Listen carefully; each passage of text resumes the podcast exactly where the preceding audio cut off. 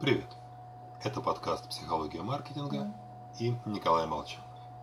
Сегодня мы с вами поговорим о нашем всесильном мозге и причине возникновения нашего сознания.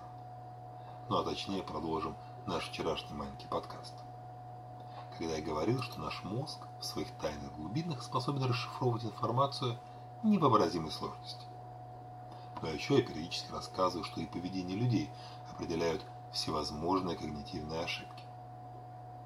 В общем, с учетом мощностей сбоящих программ, скрытых в нашей голове, считать нашу сознательную личность главной, ну как-то странно. Мы скорее не водители, а пассажиры. Даже в том, что считается вершиной человеческого разума в генерации идей. Мы полагаем, что они являются результатом наших напряженных размышлений, обгрызенных накоточков и бессонных ночей. Хотя для большинства идей характерен иной генез. Они формируются в глубинах мозга и, прежде чем покажут свой кончик на поверхности нашего сознания, проходит весьма много времени.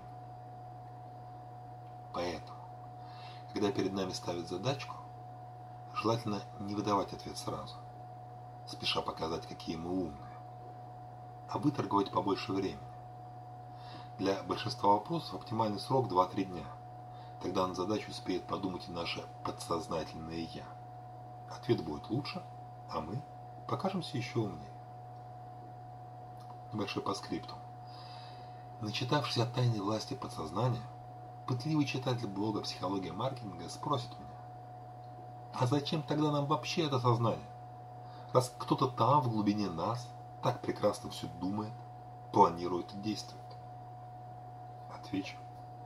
Все дело в гигантских трехногих пришельцах с Марса. Ну, или в чем-нибудь схожем. Потому что сознательная деятельность нужна для того, чтобы помочь нам придумать оптимальную модель поведения в новой ситуации. Именно жизнь в эпоху перемен, которую так модно ругать, создала нас в качестве личности, обладающих сознанием.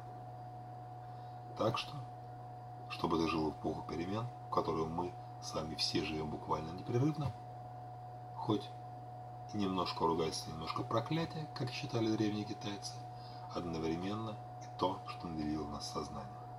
Будьте сознательны. С вами был Николай Молчанов.